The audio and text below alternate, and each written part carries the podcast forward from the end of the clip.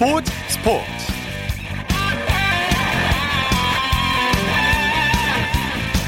여러분 안녕하십니까? 아나운서 이창진입니다. 드디어 야구의 계절이 돌아왔습니다. 지난 12일 시범 경기를 마구를 열었고요. 오늘 주말 첫 시범 경기를 열었는데 쌀쌀한 날씨에도 불구하고 많은 팬들이 야구장을 찾았습니다. 특히 서울과 고척, 대구, 광주, 대전구장에서는 시범 경기 입장권을 유료 판매했고 수원구장 경기만 무료로 열렸습니다. 네, 그럼에도 불구하고 정기류기에 버금가는 뜨거운 열기를 보여줬고요. 선수들의 멋진 플레이에 열광하면서 오랜만에 프로야구를 마음껏 즐겼는데요. 프로야구 시범 경기 소식 잠시 후 야구 전문 기자와 자세히 살펴보겠습니다. 토요일 스포츠 스포츠 먼저 프로배구 V리그 소식부터 정리합니다. 스포츠 동아의 강산 기자입니다. 안녕하세요. 네, 안녕하세요. 오늘 남자부 플레이오프 1차전이 열렸는데 많은 분들이 경기장을 찾았겠네요. 네, 배구 특별시라고 불리는 천안에서 열린 플레이오프 1차전 무려 3,360명의 관중이 빽빽하게 들어찼습니다. 아, 네. 지정석 티켓 1,500장, 예매분이 1분 만에 매진된 데 이어 현장 판매분도 일찌감치 동이 났죠. 예. 자, 현대캐피탈이 우리 카드를 꺾고 플레이오프 1차전을 승리했죠? 네, 가득 들어찬 관중만큼 경기도 뜨거웠습니다. 현대캐피탈이 우리카드를 상대로 풀세트 접전 끝에 세트 스코어 3대 2의 승리를 거두고 유리한 고지를 점했는데요. 네. 승점제가 아니기 때문에 5세트 승리는 시리즈 향방을 가를 매우 중요한 승리라고 할 수 있겠죠. 예. 플레이오프가 3전 2선승제니까 첫 승을 거둔 현대캐피탈이 유리하겠죠. 네, 역대 플레이오프에서 1차전 승리팀이 챔피언 결정전에 진출한 확률은 정확히 85.7%였습니다. 네. 사실 현대캐피탈은 2016-2017 시즌에도 2위로 포스트 시즌에 진출해서 챔피언 결정전 왕좌에 앉은 경험이 있죠. 네. 이번에도 두 시즌 전의 위업을 재현할 수 있는 유리한 고지를 점했습니다. 네. 파다르 선수 중요한 순간에 해결사 역할을 톡톡히 했죠. 네, 파다르 개인에게는 첫 번째 플레이오프였는데 전혀 주눅들지 않았습니다. 다섯 개의 서브 득점과 세 개의 블로킹, 후위 공격 10득점을 포함해 30득점을 기록하면서 트리플 크라운을 작성했고요. 네. 혼자의 힘으로 해결하는 게 아닌 다른 공격수들까지 십시일반 힘을 보탠 덕분에 파다르도 한결 편안하게 공격에 임할 수 있었습니다. 네, 특히 문성민과 전광인 선수가 부상 투혼을 발휘했죠. 네, 그렇죠. 문성민이 역시 큰 경기에서는 확실한 카드입니다. 오늘 11득점에 무려 64%의 공격 성공률로 힘을 보탰고요. 마지막 득점에서도 신영석의 블로킹을 어시스트했습니다. 또 전광인이 19득점, 최민호가 10득점을 기록하면서 큰 힘을 보탰습니다. 네, 우리 카드가 지긴 했지만 풀세트까지 아주 잘 싸웠어요. 네, 우리 카드는 오늘 경기가 창단 이후 첫 번째 플레이오프 경기였습니다. 경험 부족에 따른 우려를 뒤로하고 굉장히 잘 싸웠습니다만 결과가 아쉬웠죠. 네. 14대 13, 5세트 매치 포인트 상황에서 나온 박진호의 서브엄실이 두고두고 아쉬웠는데요. 이런 승부처에서 지나친 부담감이 발목을 잡았다고 할 수 있죠. 특히 아가메스 선수가 부상에도 불구하고 공수에서 펄펄 날았어요. 네, 그렇습니다. 아가메지가 옆구리 부상으로 출전 여부조차 불투명했었는데 친정팀을 상대로 파괴력을 확실하게 보여줬죠. 24득점, 공격 성공률 48.8%를 기록했고 나경복 선수가 19득점에 44%의 공격 성공률로 뒤를 바쳤습니다. 네. 그러나 이들 두 명 외에 나머지 선수들의 뒷받침이 부족했던 게 현대캐피탈과의 가장 큰 차이였죠. 네, 오늘 아주 중요한 승리를 거뒀는데 최태웅 감독은 승리 소감을 뭐라고 밝혔습니까? 네, 최태웅 감독도 경기 후에 선수들이 힘들게 버티는 모습이 보인다고 했는데요. 정말 어려운 상황에서도 지지 않고자 악을 쓰는 모습이 보였다고 선수들을 칭찬했습니다. 예. 그러면서 2차전에서는 지금보다 범실이 다소 줄어들겠지만 전광인과 문성민의 부상 관리에 초점을 맞추고 준비를 잘하겠다고 소감을 밝혔습니다. 네, 내일은 여자부 플레이오프 2차전 열리는데 경기 일정과 관전 포인트를 짚어주시죠. 네, 내일은 장충체육관에서 여자부 도로공사와 GS 칼텍스의 플레이오프 2차전이 열립니다. 여자부도 1차전에서 풀세트 접전이 나왔죠. 도로공사가 어렵게 승리를 거뒀는데요. 네. 여자부의 경우에는 역대 플레이오프에서 1차전 승리팀의 챔피언 결정전 진출 확률이 100%였습니다. 네. GS 칼텍스가 이 확률을 뒤집을 기회를 잡을 수 있을지, 또 도로공사가 두 시즌 연속 챔프전 왕좌 도전권을 얻을지에 관심이 쏠립니다. 내일도 많은 관중분들이 경기장을 찾으시겠네요. 네. 그렇죠. 뭐 장충체육관은 역시 배구의 메카라고 불리고 최근에 여자부 독립 개최로 굉장히 많은 팬들이 찾아오고 있는데 네. 그 효과를 내일 장충체육관에서 톡톡히 누리지 않을까 생각해 봅니다. 바야흐로 여자 배구 중흥기입니다. 네. 그렇습니다. 뭐, 뭐 네. 여자 배구가 독립 개최를 하면서 확실히 인기도가 올라온 게 눈에 보입니다. 네, 소식 감사합니다. 고맙습니다. 프로배구 소식 스포츠 동아의 강산 기자와 정리해드렸고요. 이어서 프로농구 소식 살펴보겠습니다. 스포티비 뉴스의 조현일 해설위원입니다. 안녕하세요. 네, 안녕하십니까. 현대모비스가 큰 점수차로 DB에 역전승을 거뒀네요. 네, 이 현대모비스가 20점 차를 뒤집었습니다. 예. 이 샤넌 쇼터 선수의 존재감이 돋보였는데요. 아, 현대모비스는 원주 종합체육관에서 열린 DB와의 시즌 마지막 맞대결에서 100대 85로 이겼습니다. 예. 아, 현대모비스는 오늘 승리로 시즌 42승째를 신고했고요. 또 시즌 DB와의 맞대결에서 6전 전승을 거뒀습니다. 네, 20점 차를 뒤집는 거 쉽지 않은 일인데 이렇게 되면 DB는 플레이오프에 진출할 수 없게 되는 거죠?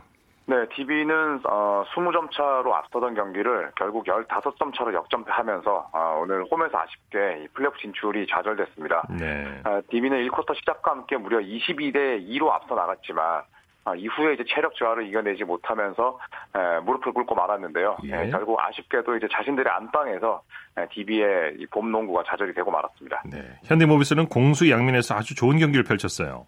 네, 1쿼터까지는 뭐 아주 힘들었죠. 뭐 유지학 현대모비스 감독도 어, 경기 초반에 너무 편한 농구를 하려다가 큰 점 차이로 끌려갔다라고 진단을 했습니다만 아, 그래도 이 식스맨들이 나와서 분위기를 잘 끌어왔고 아, 주전들의 뒤를 잘 받쳤다라는 말로 또 교체 선수들에게 칭찬을 건넸습니다. 유재학 감독의 이야기대로 어, 현대모비스는 2쿼터 이후에 공수 양면에서 완벽에 가까운 경기를 펼치면서 20점 차로 끌려가던 경기를 15점 차 대역전극으로 마무리했습니다. 네. 다른 선수들도 잘했지만 특히 쇼터 선수의 활약이 빛났죠? 네, 쇼터는 오늘 트리플 더블을 달성했습니다. 아, 25득점에 리바운드 10개, 또 어시스트 10개, 스틸을 3개를 또 뽑아내면서 좋은 활약을 펼쳤습니다. 네. 아, 특히 승부를 뒤집었던 2쿼터에만 17득점을 올렸는데요. 2점 아, 슛 성공률과 또 3점 슛 성공률 도합, 이 야투 성공률이 88%에 달했습니다. 네. 아, 현대모비스는 쇼터의 활약 덕분에 2쿼터 아, 내내 추격을 감행했고요. 결국 2쿼터 종료 스코어를 어, 거의 동점으로 만드는 데 성공을 했습니다. 예. LG와 전자랜드의 경기는 미리 보는 4강 플레이오프라고 할 수 있을 정도로 관심을 모았죠. 네, 두 팀은 4강 플레이오프에서 만날 수 있는 대진인데요. 이 창원 LG가 전자랜드를 81대 72로 꺾었습니다. 아, 오늘 홈 경기 승리로 LG는 어, 3위를 더 굳건히 했고요. 어, 3연승 및 또 홈 6연승을 질주했습니다. 네. 어, LG는 남은 두 경기에서 1승을 추가하면 어, 자력으로 3위를 확정 짓고요. 어, 2위 전자랜드는 4연패 늪에 빠졌습니다. 경기 내용은 어땠습니까? LG가 초반부터 앞서갔습니다. 아, 리바운드 싸움에서 압도적인 우위를 점했고요. 또 전자랜드의 3점을 틀어막으면서 어, 무난하게 이기는가 싶었습니다. 예, 하지만 3쿼터에 어, 전자랜드 김낙현 선수의 활약으로 60대 어, 51까지 추격을 허용했는데요. 4쿼터 들어서 어, 제임스 메이스와 강병현이 번갈아 가면서 득점을 쌓았고 또 종료 1분여 전에 김시래가 and one 플레이를 만들어내면서 사실상 승부를 갈랐습니다. 네, 메이스 선수가 골밑을 장악했죠? 네, 오늘 33득점에 리바운드 19개로 더블 더블을 작성했습니다. 어, 현주엽 LG 감독도 경기가 끝난 이후에 어, 이 다른 경기들보다 출전 시간이 훨씬 길었는데 예, 자기 역할을 잘 해줬다라고 칭찬을 했고요. 네네. 그리고 이 조시 그레이 선수의 퇴장 징계를 어, 김시래 선수와 또 강병현이 잘 메우면서 예, 제임스 메이스의 부담을 아주 잘 덜었습니다. 네. 오리온이 KGC 인삼공사를 꺾고 플레이오프 진출을 확정 지었네요. 네, 오리온이 KGC 인삼공사를 물리치면서 어, 봄농구에 골인했습니다. 오리온은 이 원정에서 열린 KGC와 6라운드 마지막 맞대결에서 76대 74로 어, 신승을 따냈습니다. 네. 아, 오리온은 뭐 오늘 승리로 6강 플레이오프 진출을 어, 획득했고요. 그리고 KGC를 상대로 올 시즌 6전 전승으로 아주 강한 면모를 드러냈습니다. 네. 초반부터 팽팽한 승부를 이어갔는데 승부가 어디서 갈렸습니까? 아, 오리온은 4쿼터 중반까지 63대 71로 어, 끌려갔습니다. 예, 하지만 데릴 먼로 또 최진수의 연속 득점으로 71대 어, 71 동점을 만들었고요. 어, 여기서 허일영 선수의 결정적인 3점이 터졌습니다. 네. KGC에게도 아, 이길 수 있는 기회가 있었는데 이 캡틴 양희종 선수가 경기 막판에 얻어낸 자유투 두 개를 모두 놓친 부분이 아쉬웠고요. 이 반대로 오리온은 아, 박지현 선수가 상대 반칙으로 얻은 이 자유투 두 개를 아, 모두 침착하게 집어넣으면서 마침표를 찍었습니다. 네. 이승현과 멀로 선수가 역전승을 이끌었죠? 네, 이승현은 오늘 더블 더블을 달성했습니다. 19득점, 아, 리바운드 12개로 어, 제대 이후에 가장 좋은 활약을 펼쳤고요. 아주 다재다능함이 돋보이는 이 대릴 먼로 선수 역시 오늘 16득점에 리바운드 12개, 또 어시스트 6개, 스틸 2개로 어, 오리온의 플레이오프 진출을 자축했습니다. 네네. 자, 여자 프로농구 플레이오프 소식 살펴보죠. 삼성생명이 승부를 원점으로 돌려놨네요. 네, 삼성생명의 저력이 대단합니다. 이 오늘 홈에서 플레이오프 2차전이 열렸는데요. 82대 80으로 승리하면서 어, 이 플레이오프를 원점으로 돌려놨습니다. 네. 김한별 선수가 무려 27득점을 올렸고 어, 이 티아나 하킨스와 이주연의 활약도 좋았는데요. 오늘 승리로 삼성생명과 어, 우리은행은 어, 18일에 챔프전 진출이 걸린 플레이오프 3차전을 치르게 됩니다. 네, 두 점차 박빙의 승부였는데 오늘 경기 승부처는 어디였나요? 아, 4쿼터 후반이었습니다. 이 삼성생명에게 큰 위기가 찾아왔는데요. 이 하킨스와 박하나가 동시에 이 오반칙으로 퇴장을 당했습니다. 어, 이 시점만 하더라도 우리은행이 승부를 뒤집을 가능성이 높아 보였습니다만 어, 삼성생명의 1차전과 2차전은 확연히 달랐습니다.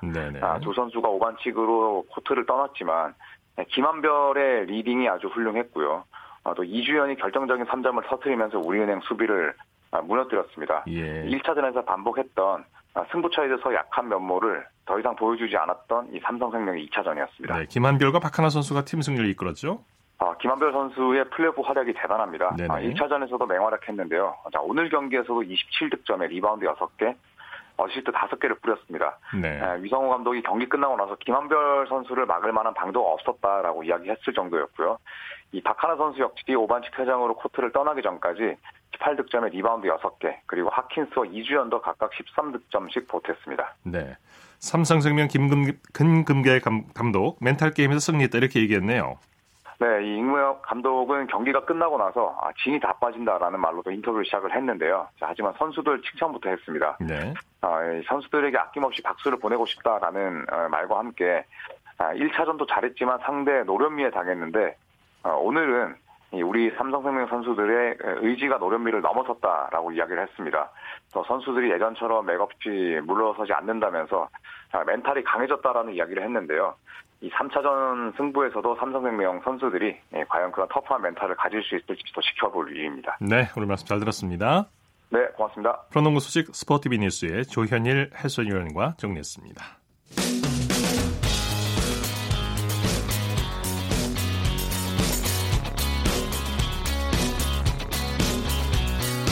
따뜻한 비판이 있습니다. 냉철한 분석이 있습니다. 스포츠 스포츠 이어서 프로배구 소식 살펴보겠습니다. 스포츠 서울의 윤세호 기자입니다. 안녕하세요. 네, 안녕하세요. 예, 그동안 잘 지내셨습니까? 이번 시즌에도 발빠른 야구 소식 부탁드립니다. 네. 자, 지난 화요일부터 프로야구 시범 경기가 열리고 있는데 시범 경기 열린 첫 주말 많은 분들이 경기장을 찾았죠. 네, 어느덧 개막전이 일주일 앞으로 다가왔는데요. 2019 시즌 시작에 대한 기대감을 증명하듯이 오늘 5개 구장이 유료 관 중 28,860명이 운집했습니다. 네. 특히 삼성과 LG의 경기가 열린 대구 삼성 라이온즈 파크에는 9,719명의 관중이 들어찼는데요. 어, 때마침 뭐 오늘 미세먼지 수치도 낮았기 때문에 실외 활동을 하기에 적합한 봄 날씨이긴 했습니다. 네. 어, 뭐 야구의 계절이 점점 다가오고 있는 느낌이 듭니다. 네, 오늘도 시범 경기 5경기가 열리는데 먼저 두산과 키움의 경기부터 살펴보죠. 네, 고척돔에서 열린 두산과 키움의 시범 경기에선 두산이 3대 2로 승리했습니다. 네 네. 두산과 키움이 접전을 벌였는데 승부가 어디서 갈렸습니까? 네, 양 팀이 8회까지는 2대 2로 팽팽하게 맞섰는데요. 승부는 9회에 결정이 됐습니다. 9회 초에 두산 외야수 김인태 선수가 결승 희생 플라이를 날리면서 두산이 앞서 나갔고요. 9회 말에 두산은 김승회 선수가 1점 차 리드를 지키면서 승리를 완성을 했습니다. 네. 선발 린드블럼의 호투가 돋보였죠? 네, 린드블럼 선수가 지난주 일요일에 같은 장소죠. 고척돔에서 키움과 평가전을 하다가 타구에 발이 맞아서 교체가 됐었어요. 네. 어, 하지만 오늘 어, 거의 이제 뭐 6일 만에 다시 마운드에 올라서 완벽하게 부상에서 회복한 모습을 보였습니다. 네. 오늘 린드블럼 선수는 4와 3분의 2이닝, 3피안타, 1볼넷, 실탈삼진, 무실점을 기록을 했는데요. 개막전에 앞서서 뭐 마지막 리허설이라고 볼 수 있는데 이 리허설을 완벽하게 마친 모습이었습니다. 네. SKT는 KT를 꺾고 시범 경기에서 2연승을 거뒀네요. 네, SK가 수원 KT 위즈파크에서 열린 KT와 시범 경기에서 6대 2로 승리하면서 시범 경기 2연승을 달렸습니다. 네. SK가 마운드에서 잘 막아줬죠? 그렇습니다. 선발 투수 문승원 선수가 4이닝 1실점으로 선발성을 거뒀고요. 올해 불펜진에서 활약이 기대되는 김택형, 정영일, 김태훈 선수도 모두 무실점 투구를 했습니다. 네. 최항 선수가 결승 말로포를 터뜨렸죠? 그렇습니다. 최양 선수가 2회 초 2사 말로에서 소중한 말로프를 쏘아 올렸는데요. 경기 초반 승기를 가져오는 말홈런이었습니다. 어, 그리고 결국 이 최양 선수의 말홈런이 결승타가 됐습니다. 네. 이번에는 대구로 가보죠. LG가 삼성에게 역전승을 거뒀네요. 네, 대구에서 열린 LG와 삼성의 시범 경기에선 LG가 7대 4로 삼성을 꺾었습니다. 네. LG가 화끈한 홈런 쇼를 벌였죠? 그렇습니다. 7회 양종민 선수의 투런포로 2대2 동점을 만든 LG는 8회에는 김현 선수의 2점 홈런, 그리고 서상우 선수의 솔로포로 역전을 성공을 했습니다. 이후 불펜진이 리드를 지키면서 LG가 승리를 완성했습니다. 예, LG 류징을 감독은 우승 소감, 아, 승리 소감을 뭐라고 밝혔나요? 네, 일단 선발 투수 정우영 선수가 2이닝을 잘 막았다면서 신인 투수 정우영 선수의 활약을 칭찬을 했고요. 또 자완 투수 이우찬 선수가 지난해보다 좋은 모습을 보일 수도 있을 것 같다고 기대를 했습니다. 네. 아 그리고 타선에선 양종민 선수의 홈런, 김윤 선수와 또 서상우 선수의 추가홈런을 비롯해서 전반적인 타선의 짜임새가 좋았다고 칭찬을 했습니다. 네. 한화는 롯데에게 완승을 거뒀네요. 네, 한화가 대전 한화 이글스 파크에서 열린 롯데와 시범 경기에서 6대 1로 승리했습니다. 네 네. 이용규 선수의 트레이드 때문에 오늘 경기장 분위기가 어수선했다면서요. 그렇습니다. 어, 제죠 어젯밤에 한 매체를 통해서 이용규 선수가 구단에 트레이드를 요청한 사실이 알려졌는데요. 한화 구단은 오늘도 이용규 선수와 면담을 했었고요. 어, 이용규 선수에게 일단 육성구행, 그러니까 3구행을 지시를 했습니다. 네. 어, 바로 전날까지, 어제까지 시범 경기에 이용규 선수가 출장을 했었어요. 네. 어, 이런 선수가 이적을 요청한 만큼 구단 분위기도 뒤숭숭할 수밖에 없었는데요. 어, 그래도 불구하고 오늘 시범 경기에서는 흔들리지 않는 모습을 보여줬습니다. 네, 그럼에도 불구하고 선수들이 똘똘 뭉쳐서 좋은 경기를 보여줬어요. 그렇습니다. 어, 타자들이 응징력을 보이면서 롯데를 꺾었는데요. 김태균 선수가 1회부터 달아나는 2타점 1루타를 터뜨렸고요. 5회에는 네. 송강민, 7회에는 노시환과 양성우 선수가 적시타를 날리면서 하나가 승기를 잡았습니다. 특히 마운드의 화력이 돋보였죠. 그렇습니다. 2년차 신예 선발 투수 박주홍 선수가 5이닝 1실점으로 활약을 했고요. 이후 불펜진은 4이닝 무실점을 합작을 했습니다. 네, 롯데는 4연패를 당했네요. 그렇습니다. 롯데가 기대가 컸던 윤성빈 선수가 오늘 선발 등판을 했는데요. 3과 3분의 2이닝 2실점으로 다소 좀 아쉬운 모습을 보였습니다. 네. 하지만 탈삼진 6개를 잡으면서 9위가 막강하다는 건 증명을 했고요. 지난해 필승조로 활약한 오현택 선수가 어, 오늘 하나와의 경기에서 3실점한 게 롯데로서는 좀 아쉬운 부분이었습니다. 네. 기아와 NC의 경기는 어떻게 됐습니까? 광주 기아 챔피언스피드에서 열린 기아와 NC의 경기는 2대2 무승부를 기록을 했습니다. 예, 오늘 투수전이 대단했죠? 그렇습니다. 기아는 뭐 양현종, NC는 에디 버슬러, 각각 이제 1선발 혹은 2선발을 맡아줄 선수가 선발 전판을 했는데요. 네. 양팀 선발 투수는 모두 나란히 2실점씩을 했습니다. 그리고 불펜 투수들이 실점을 허용하지 않으면서 동점에서 경기가 종료가 됐습니다. 예, 타선에서는 어떤 선수를 활약했습니까? 네, NC는 박선민 선수가 3타수 2안타로 멀티히트를 기록을 했고요. 기아에서는 김주찬 선수와 최영호 선수가 2루타를 날리면서 기아가 4회에 2점을 뽑는데 크게 기여를 했습니다. 네. 강정호 선수가 메이저리그 시범 경기에서 또 홈런포를 터뜨렸네요. 네, 강정호 선수가 오늘 플로리다주 브레이든턴 레콤파크에서 열린 탬파베이와 시범 경기에서 선발 출장에 홈런 포함 3타수 1안타를 기록을 했습니다. 네. 어, 시범 경기 5홈런을 기록했는데요. 그러면서 현재 강정호 선수는 시범 경기 홈런 부문 공동 선두입니다. 예. 아, 특이한 점은 안타 5개를 쳤는데 모두 5개가 홈런이에요. 네. 네. 그러면서 강정호 선수가 어쨌든 장타력은 그동안 좀 공백 기간이 있었는데 어, 사라지지 않았으면 않았음을 증명을 하고 있습니다. 오안타가 다 홈런이다. 이런 경우도 참 흔치 않은데 말이죠. 네. 네네. 자 오늘 소식 감사합니다. 네, 감사합니다. 프로야구 소식 스포츠홀의 윤세호 기자였고요. 이어서 스포츠 세계 라이벌을 집중 조명하는 시간, 스포츠 라이벌의 세계 시간입니다. 매주 토요일 한겨레 신문의 김동훈 기자와 함께합니다. 어서 오십시오. 예, 안녕하세요. 자, 오늘은 어떤 라이벌을 소개해 주시겠습니까? 프로배구 V리그 플레이오프가 어제 어, 여자부를 시작으로 막을 올렸는데요. 네. 특히 요즘 여자 배구 인기가 굉장하죠. 네. 그래서 오늘은 1980년대 여자 배구 최고의 라이벌 대결을 펼쳤던 미도파와 현대, 현대와 미도파의 라이벌 관계를 소개해드리겠습니다. 네. 여자 배구가 1970, 80년대에도 인기가 대단했었죠. 그렇습니다. 1968년 2월 달에 미도파와 대농의 전신 국세청을 시작으로 1969년 성경, 성경, 1970년 호남정유와 도로공사, 71년에 태광산업, 그리고 전매청과 한일합섬 등 1973년까지 불과 4, 5년 사이에 10개 가까운 팀들이 창단하면서 여자 배구 붐이 조성이 됐습니다. 네. 특히 석유 라이벌, 섬유 라이벌 대결의 인기를 끌었는데요. 이런 국내 여자 배구의 인기가 바로 1976년 몬트리올 올림픽에서 한국 구기 종목 사상 최초의 동메달을 따내는 밑거름이 됐습니다. 네. 그런데 당시 국세청의 전력이 대단했다면서요? 예, 그렇습니다. 이낙선 초대 국세청장이 국제 무대에서 국위를 선양할 대표팀에 초석을 다진다는 목적 으로 1968년 2월 달에 국세청 여자팀을 창단했는데요. 어, 박만복 초대 감독이 이끌었는데 창단 첫 해부터 종합선수권대회, 종별선수권대회 또 실업 1차 연맹전을 일따라 석권을 했습니다. 네. 당시 국세청에는 김은희라는 당대 최고위 세터 그리고 레프트 이인숙, 센터 김영자 선수가 버티고 있었는데요. 그 이후에도 나르는 작은 새로 유명했던 조혜정 선수 그리고 나중에 서울대에 진학해서 화제를 모았던 박인실 선수 그리고 윤영래와 유경화, 이운임 선수 등 스타들이 즐비했습니다. 네, 당시에는 국세청이 지는 게 뉴스가 될 정도였다면서요. 그렇습니다. 1970년대 여자 배구의 관전 포인트는 과연 어느 팀이 국세청의 독주에 브레이크를 거느냐였는데요.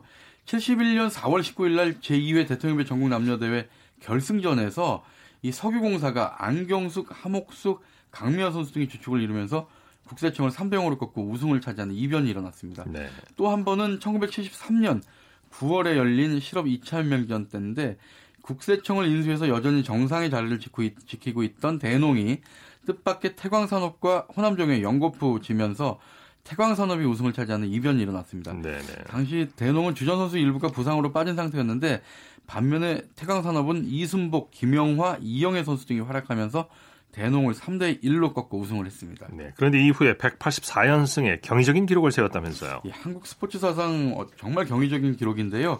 국세청은 1973년에 대농 그리고 1979년에 다시 미도파로 간판을 바꿔 단 이후에도 어, 최희식 감독 이창호 코치 체제로 계속 그 국내 최강을 지켰는데요.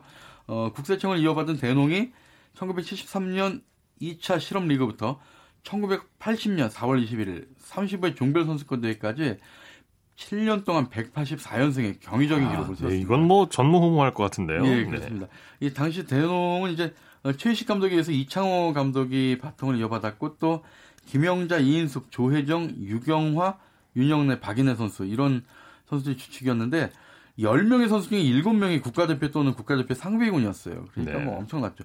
재밌는 게 1976년 몬트리올 올림픽 직전에 75년 12월 달에 대표팀 최종 선발전을 겸한 올스타전을 열었는데 대농하고 나머지 팀들의 대결이었어요. 네. 그러니까 대농과 실업 선발팀이 맞붙었는데 결국 대농이 이겼습니다.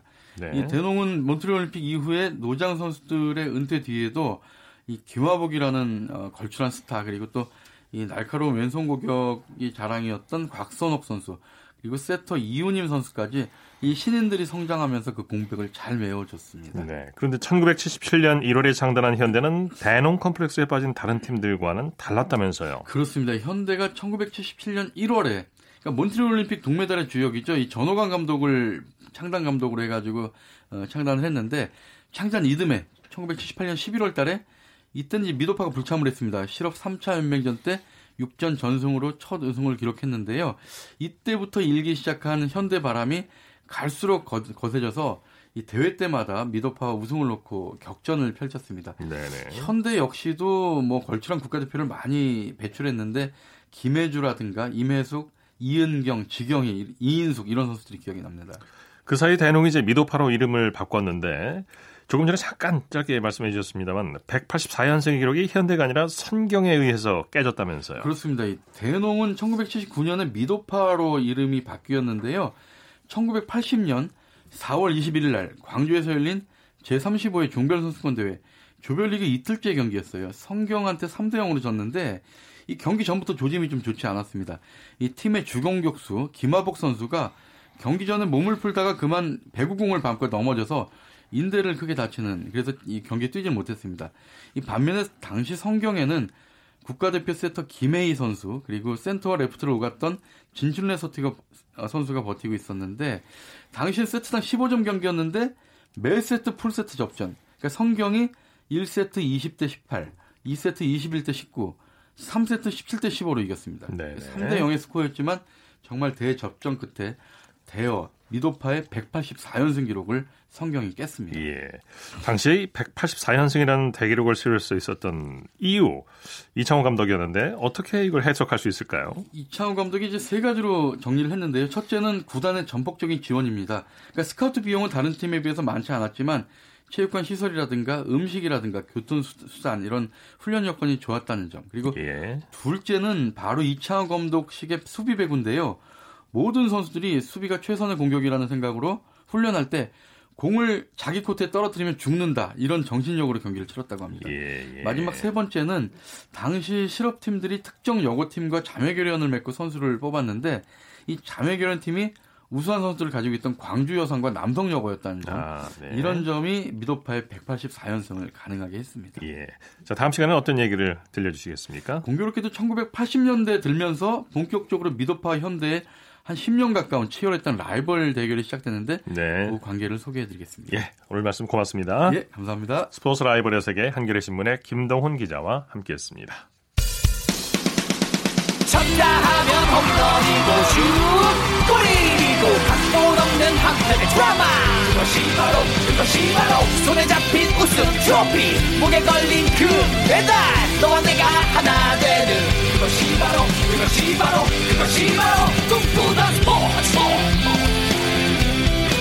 꿈꾸던 스포츠 꿈꾸던 스포츠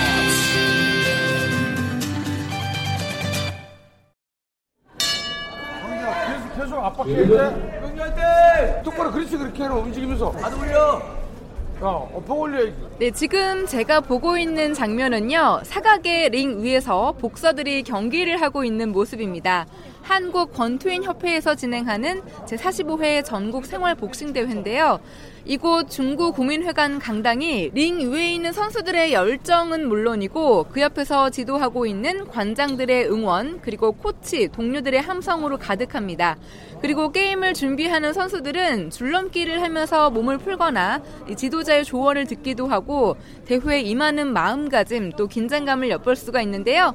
지금부터 복싱의 세계로 함께 가보시죠. 한국 권투협회 회장을 맡고 있는 이상호라고 합니다. 프로 권투가 많이 그 침체돼 있고 직업적으로 프로 선수를 하려고 하는 선수들이 이렇게 많지가 않고요. 지금 프로나 아마추어는 침체가 돼 있지만은 제가 12년 동안 생활 복싱을 보급을 했다고 생각을 합니다. 그래서 뭐 프로로 따지면은 한국 챔피언도 만들어졌고요. 동양 챔피언도 만들어졌고 아마추어는 뭐 국가대표도 배출을 하고 그런 대회고요. 초등부나 중등부, 고등부 선수들을 보면은 웬만한 그 프로 선수를 능가하는 그런 기량을 가지고 있고 기술 좋은 선수들이 많이 눈에 보여요. 1분 30초 2라운드를 뛰지만은 여기에 출전하는 선수들은 굉장한 그 노력이 필요하거든요. 그래서 그러한 점을 감안해서 개최하고 있습니다. 권투는 일단 힘이 있어야 되고요. 샌드백이 하나의 침으로 인해서 근육이 단련이 되고 또 내가 움직이지 않으면 맞을 수밖에 없는 운동이기 때문에 자연적으로 움직이게 되고요. 이런 걸 볼 때는 짜임새 있고 건강으로 바로 이어질 수 있는 종목이라고 생각합니다. 아, 천천히 천천히. 나오게 해 부딪히지 말란 말이야. 그렇지. 나오게 이렇게 왔다 갔다 좋다. 다리 살리고. 네, 선수들은 몸으로 경기를 하지만 링 옆에 있는 지도자들은 말로 경기를 하고 있는데요. 선수들의 움직임 하나하나를 지켜보면서 열심히 코치를 해주고 있습니다. 춘천 복싱협회에서 왔습니다. 이대근입니다. 복싱에 이제 뭐 저변 확대하고 또 앞으로 훌륭한 선수를 만들라고 경험 삼아 또 나오는 거니까요. 이겼는데 또 이렇게 혼을 내세요. 이제 평상시에 체육관에서 이제 가르친 대로 제대로 안 하고 상대가 안 되는 선수인데 같이 이렇게 힘들게 게임을 하니까 제가 좀 답답해서 다음 경기에 또 임해서 또 잘할 수 있도록 제가 지적도 해주고 고쳐나가야 더 이제 훌륭한 선수가 될 수 있으니까요. 저는 제주도에서 온 제주 K짐 관장 고석철입니다. 제주도에서 서울까지 이렇게 대회에 참가하신 거 보면 얻는 것도 있고 그렇죠. 의미가 있다는 그렇죠. 거잖아요. 그렇죠. 제주도에는 뭐 이런 대회가 없어서 전국 대회가 없어서 이제 올라와야 돼요. 어찌됐든 이 선수가 열심히 하고 싶은 열정이 있기 때문에 경험을 쌓고 이제 점점 점점 큰 무대로 이제 진출 진출을 시키려고 하고 있습니다. 시합 경험을 많이 해야 프로로 올라가고 따라오만 준다면 열정을 갖고 키우려고 생각 중이에요. 라이온 복싱의 홍자린 코치고요. 상대를 꼭 이겨야겠다, 쓰러트려야겠다 뭐 이런 마음들이 좀 세니까 아무래도 중압감, 긴장들을 많이 하는 것 같아요. 그런 거 없이 그냥 편하게 즐기면서 나같이 했으면 좋겠어요. 그러면 더, 더 잘할 것 같은데. 쉽지 않지 않을까요? 네, 쉽지 않아도 뭐 이렇게 해야죠. 예, 같이 좀 땀을 흘리고 앞에서 하고 뭐 으쌰으쌰 뭐 이렇게 짧은 시간에 진짜 파이팅 있게 할 수 있는 스포츠가 많지 않잖아요.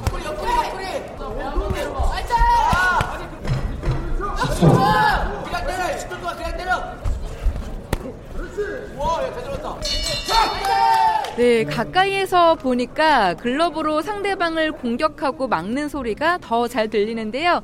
짧은 시간 안에 집중을 해야 하는 경기인 만큼 그 에너지도 느껴집니다. 아까 슉슉 소리 내는 거는 연습하는 거죠? 예. 이게 무슨 연습이에요?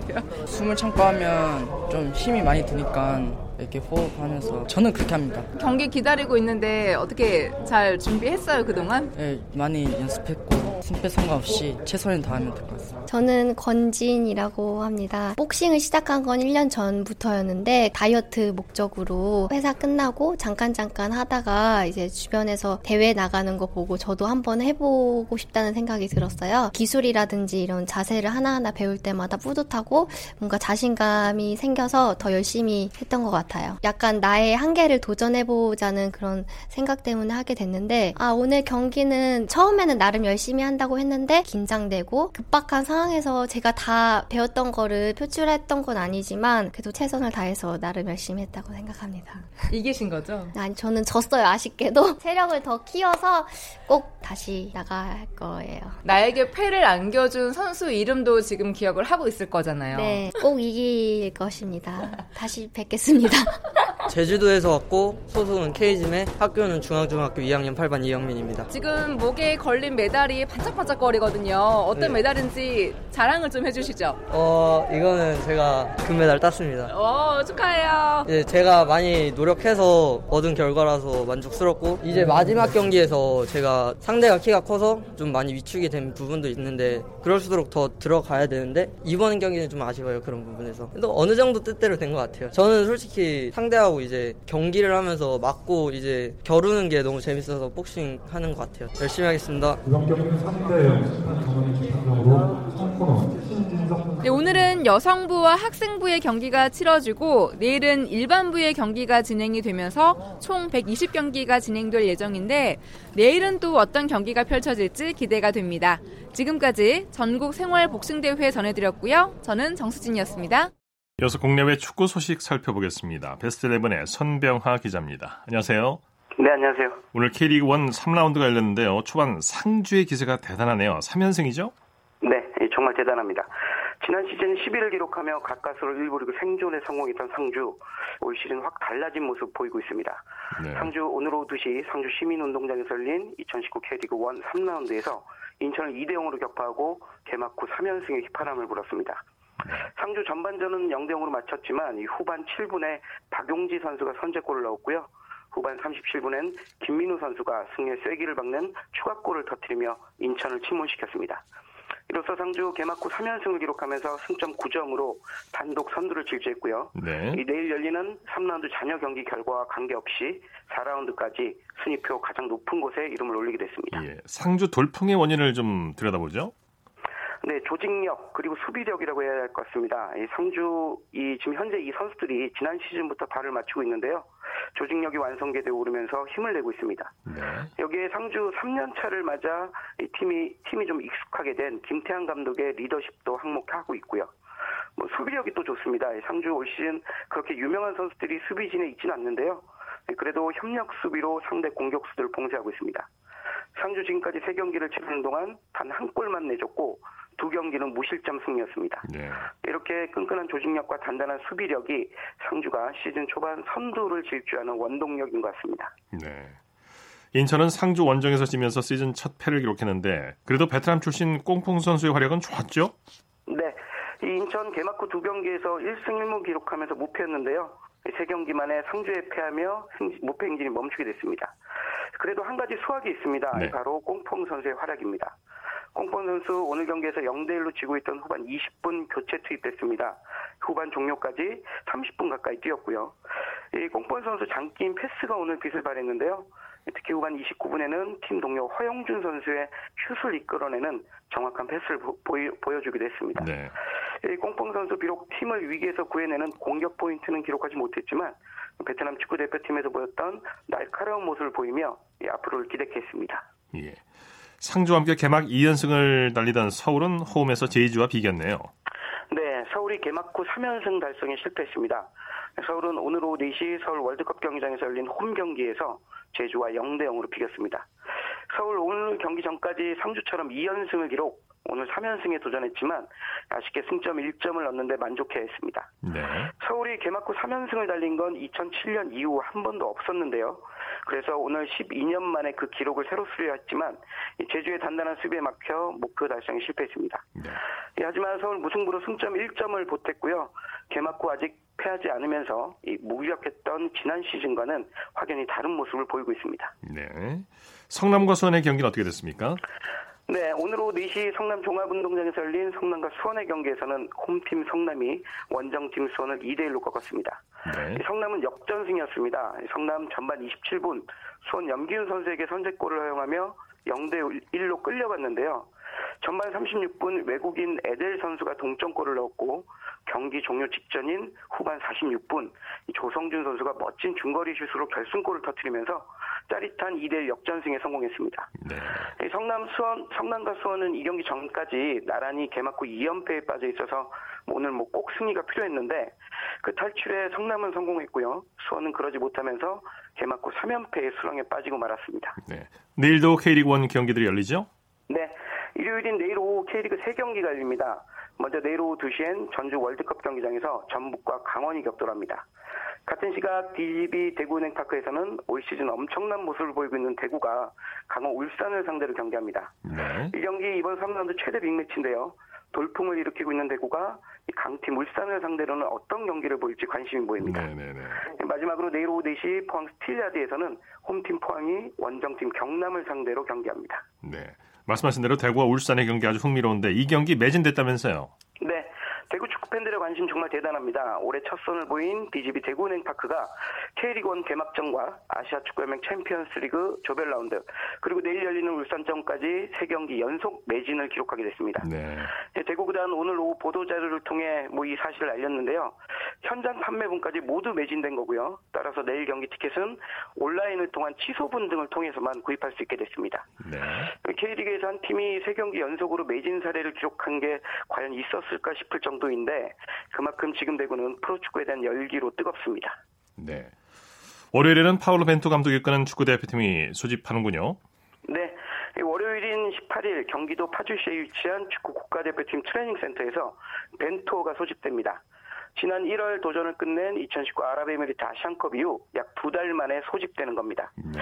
이번 대표팀 오는 22일 울산 문수 경기장에서 볼리비아, 26일 서울 월드컵 경기장에서 콜롬비아를 상대로 두 번의 평가전을 치르게 되는데요. 이 손흥민 선수를 비롯해 최정예 멤버가 소집될 예정입니다. 네. 특히 이번 대표팀엔 이 처음으로 대표팀의 부름을 받은 18세 이강인 선수가 포함돼 있어 우리 축구 팬들의 시선을 더욱 사로잡고 있습니다. 대표팀 일단 월요일 파주에서 소집돼서 훈련을 하고요. 이후 울산으로 울산으로 이동해서 볼리비아전을 치를 계획입니다. 네, 소식 고맙, 고맙, 습니다 네, 고맙습니다. 국내외 축구 소식 베스트 11의 손병화 기자와 정리해드렸습니다. 스포츠 스포츠 오늘 준비한 소식은 여기까지고요. 내일도 풍성한 스포츠 소식으로 찾아뵙겠습니다. 함께해 주신 여러분 고맙습니다. 지금까지 아나운서 이창진이었습니다. 스포츠 스포츠